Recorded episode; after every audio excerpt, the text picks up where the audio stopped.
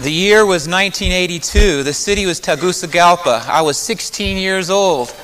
I'd been a Christian for one year, and I went on a trip. Growing up in Marion, Indiana, you don't see a lot, at least as it relates to the rest of the world. And as I was walking through the city of that area, a little girl comes up and she grabs my hand. She's begging for money because that's what she's forced to do. She's probably five or six years old. I have a daughter that age now, so I understand all the more. And I realized that she was begging for money. I became really uh, uh, irate about this situation. I knew if she didn't get the quota, she would be beat that night as an incentive that she would get a little bit more money the next day. I went back to the house that night where I was staying and I screamed at God and I said, Why? Why is it, God, that I have all that I have with all the money and everything that I have, and this girl has nothing? It doesn't seem right. And God started to work in my life. And that actual situation changed the course of what I was going to do with my life. It was basically, I resolved this as God spoke to me. I've given you everything you've, you have for one reason and one reason alone that you can bless the world. No other reason. It's kind of like the Abrahamic covenant from way back when. I will bless you so you can bless the world. There's a lot of definitions for what blessed is. We talk about our money and we talk about our family and we talk about our health. Can I give you a definition for blessed? It's basically this I am blessed because I know Jesus. And half of the world does not even have an opportunity. And why did God choose me and not them? Does He love me more? I don't think so. He gave me everything that He gave me so that I can bless the world. And it was through that experiences and a, and a few others. I remember I took a team into India and I was sharing Jesus with this guy who spoke English, selling things in his shop. And I started talking to him about Jesus, and he said, Well, I, I don't know if I have it, but if I, can, if I can find it, I'll sell it to you. And when I was in Egypt doing a prayer journey with a group, as we were praying specifically for the military in this area, and as we had finished praying, we walked by, and here was this military man with an Injil, which is the Arabic term for good news, reading the Bible right there in the midst of an Islamic world. It was those experiences that made me realize I am blessed to bless. This morning, what I want to tell you is that we're all called to that. We just got to find out what it is. But there's a price, my friends. There is a price. And it wasn't me that said what it was, but Jesus did in Matthew 10. He said, You want to follow me? Everybody wanted to be around him. He was the one that did the miracles. He's the one that was charismatic. He was the leader, and everybody wanted to be around him. But then he got down to the nitty gritty. He said, You really want to follow me? I'm going to tell you what it's about. And as he sends out the 12, he said, This is what's going to happen to you in Matthew 10. Be on your guard against men. They will hand you over to local councils and they will flog you in their synagogues. On my account, you will be brought before governors and kings and witness to them and to the Gentiles. But they will arrest you. Don't worry about what you will say or how to say it. At that time, you will be given what to say. For it will not be you speaking, but the Spirit of the Father speaking through you. Verse 26. So don't be afraid of them. There is nothing concealed that will not be disclosed, or hidden that will not be made known. What I tell you in the dark, speak in the daylight. What is whispered in your ear, proclaim from the roofs. Do not be afraid of those who can kill the body. I'm not. But cannot kill the soul. Rather be afraid of the one who can destroy both soul and body in hell. Are not two sparrows sold for a penny, yet not one of them will fall to the ground apart from the will of your Father and even the very hairs of your head are all numbered. So don't be afraid. You are more worthy than many sparrows. Verse 37 Anyone who loves his mother, his father or mother is not worthy of me. Anyone who loves his son or daughter more than me is not worthy of me. Anyone who does not take his cross and follow me is not worthy of me. For whoever loses whoever finds his life will lose it, and whoever loses his life for my sake will find it. Lord, I pray that the words of my mouth and the meditation of our hearts would be pleasing in your sight. And as the prophet prayed many years ago, we pray this morning Speak, Lord, for your servants are listening. Amen. Very clear. You want to follow him? He tells us what the cost is. You don't understand it because you got it so easy. When you see that, you say, oh, that's for the disciples in that day and that age. But the majority of people who say they follow Jesus today understand those words, my friends. And they understand if they follow him that it may cost a price.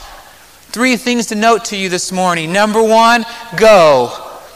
I'm telling you now because nobody else will. Go. Not what I said, what Jesus said. He said to go to all the world, not just the easy areas, not where they're just receptive, but to all the world, and I will be with you till the end. He tells us that we are to do this. You see, there are only 445,000 missionaries in the entire world. And 430 of those, 430,000 of those are in areas where churches exist. So that leaves us only 15,000 workers trying to reach 3 billion people. We have one missionary today, my friends, for every 1 million Muslims. And yet we say this is true. And this is for everybody. If it's not true, then leave this place and be married for tomorrow we die. But if it is true, then we need to do what it says, regardless of what our own little uh, thoughts are, regardless of what the modern thought is. We have to do what Scripture says.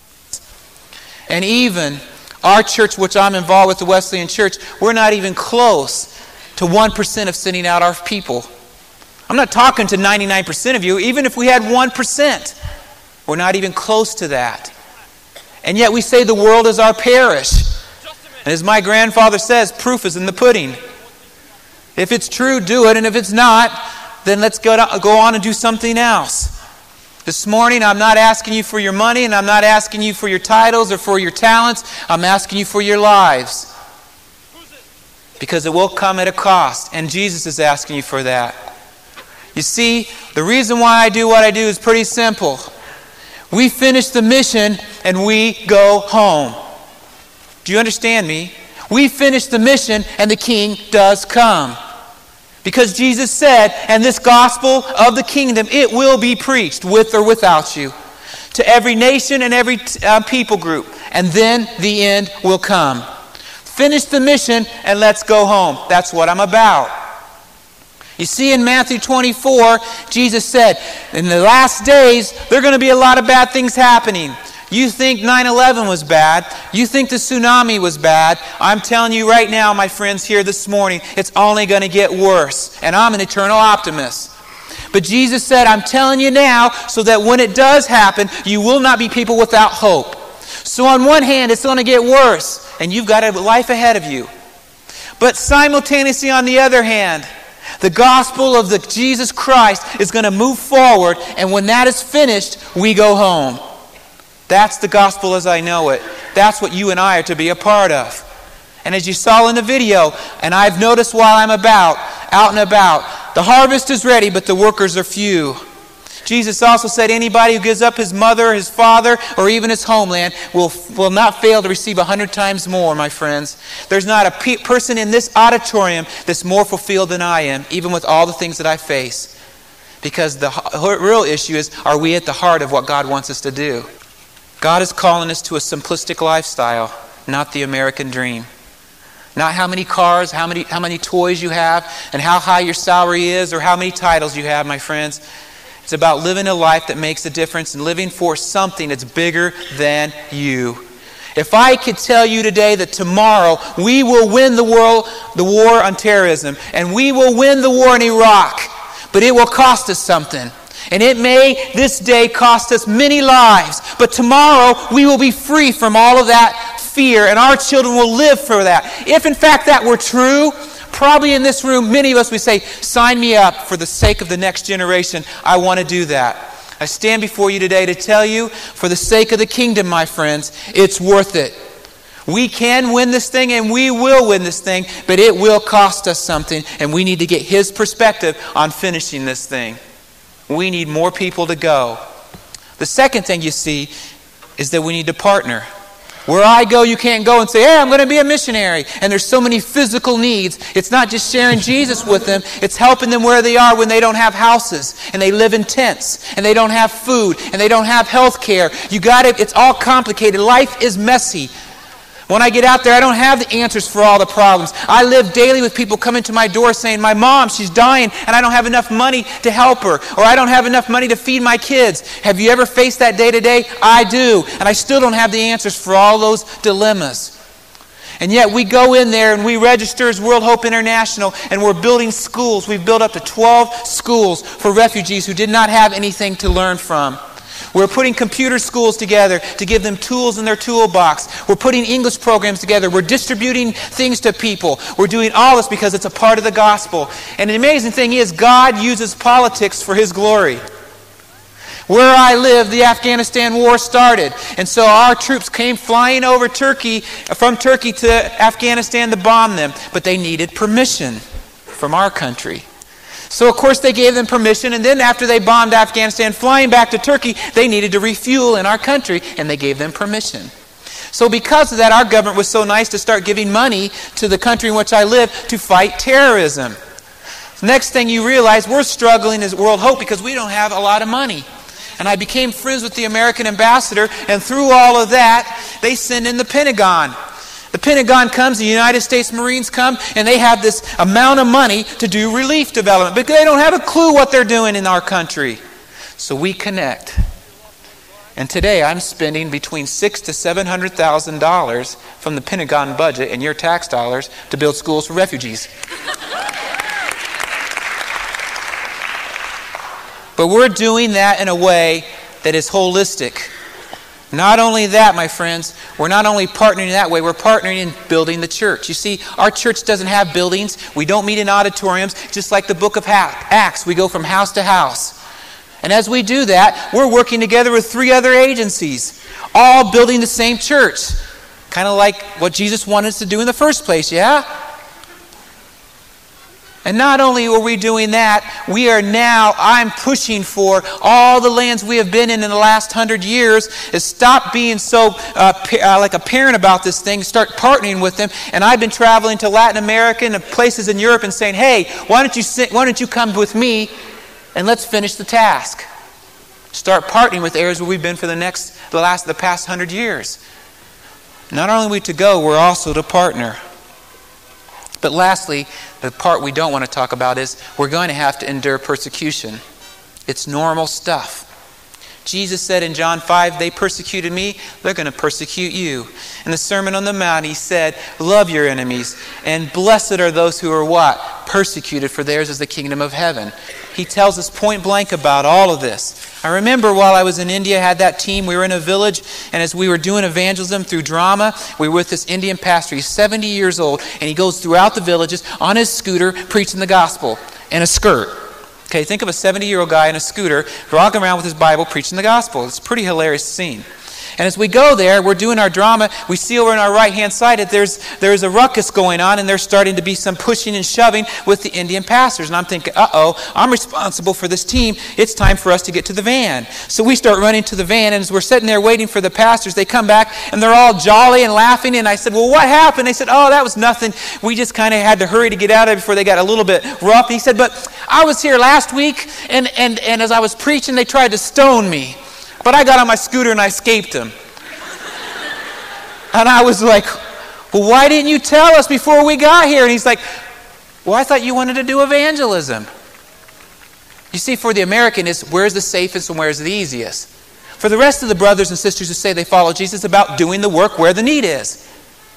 You see, a couple months ago, I was in Uzbekistan at the dinner table with a bunch of Uzbekis who, was we were talking, just having a dinner conversation like we all do, and they said, "Yeah, Last week I was in jail. I was like, What? Yeah, last week I was in jail because they raided our house church, and, and as we were there, we decided we were going to minister to the police station, and so we started cleaning the police station. And as we were cleaning the police station, the police looked at us and they said, Well, what are you doing? And they said, Well, we're just trying to help you out there. And they said, Well, why are you in jail? Because we're followers of Jesus. And after sharing with them for so long and cleaning their police station, the police, oh, just get out of here. You guys are good people.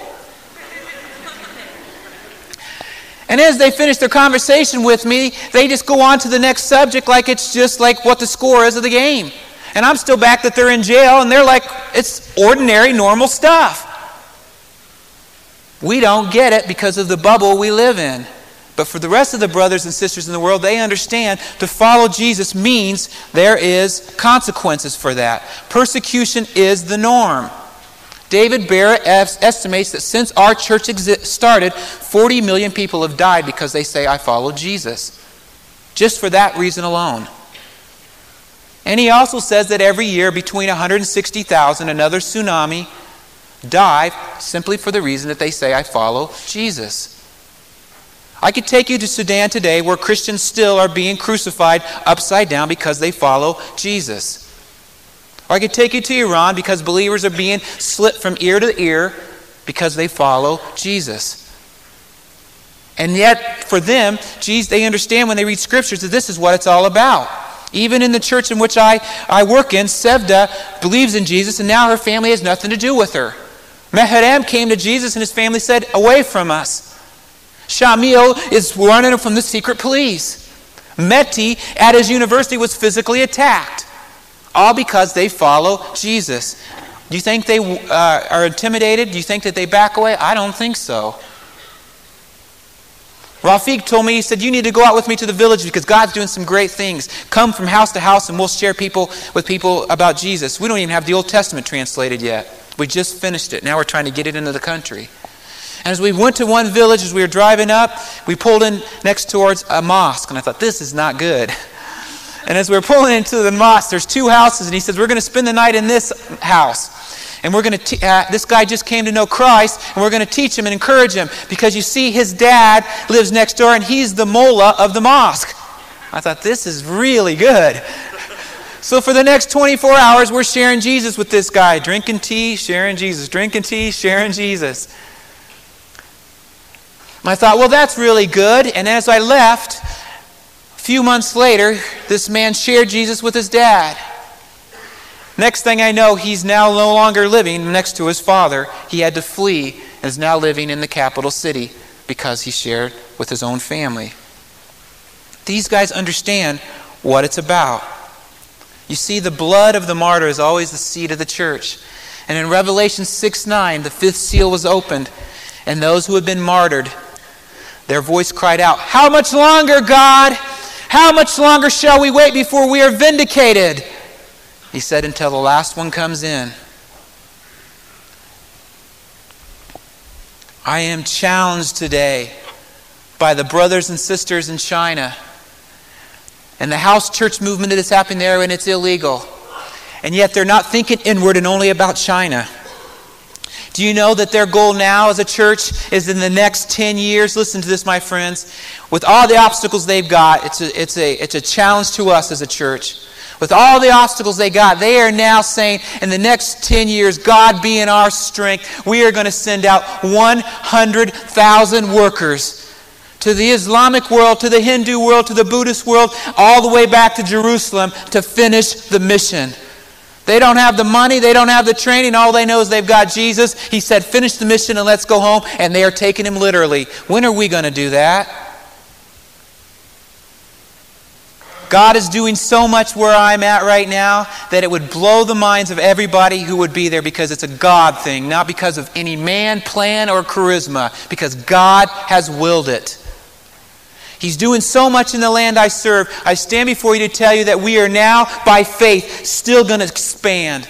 We have three new fields we are now opening. We have three couples that have already signed up to be the lead for those new fields. I stand before you today to say we need more workers to join us for one year, two year, and beyond with all the talents and the skills you've got. We still have our booth over there. You can see Heath at Global Partners. We are going to finish this mission with or without you. But we, and I'm still not talking to 99%. We're, we're all a part of, even if you're called to stay here, you are a part of the team to finish this thing. And you've got to find out what it is you're supposed to do. What I'm calling us to do today, my friends, is humanly impossible. Did you hear me? It is humanly impossible, but that's the way it's supposed to be. It will cost us everything, but that's the way it's supposed to be. And we will lose some lives in the process. Jesus said, This will happen. May I repeat Paul's words? For me to live is Christ, but to die is gain. For me to live is Christ, but to die is gain. I love athletics, and the beauty of it is you never know who's going to win. But I want you to know, my friends, even though we will lose some people in this battle, and if you don't hear anything else, I pray this morning you hear this. We will win. We will win this thing. Scripture tells us, and on that day, oh, what a day it's going to be. And on that day, in Revelation 7 9, in that throne room, can you picture it? In that throne room, there's going to be so many people, you're not going to be able to count them. And I'm not going to be worthy to be up front. And they're going to be from every tribe, every language, and every people group. The Uzbeks, they're going to be there. The Tajiks, they're going to be there. The Kirghiz, they'll be there. The Azerbaijanis, they will be there. The Iranians, the Saudis, the Turks, they're all going to be there because God's going to get his work done. It says they will all be there and we will win this thing. And with a, a, a unison voice, we will sing, Holy and worthy is the Lamb. I don't know about you. For me, that's what it's all about. That's what it's all about. To do what God wants us to do, to live a life that's bigger than us, and be able to know that when I go to sleep at night, that I am making my life count for something. He wants that for every single one of us.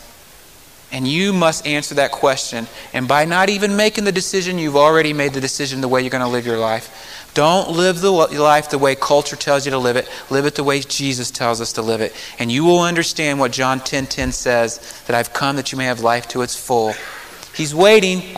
He's waiting for you. He's looking for that man or that woman to say, "Yes, here am I. I don't have the talents, I don't have the skills, but here am I." If God can use a little kid from Marion, Indiana, moi, he can use anybody else. And that's a fact. God, may the words that I say now be sealed on the hearts. And if I've said something that's not of you, may it fall. But if I've said of anything that is of you, I pray that you would not let them get away from it. Speak, Lord, for your servants are listening. We want to finish the mission so that we can go home. And all God's people said, Amen. God bless you.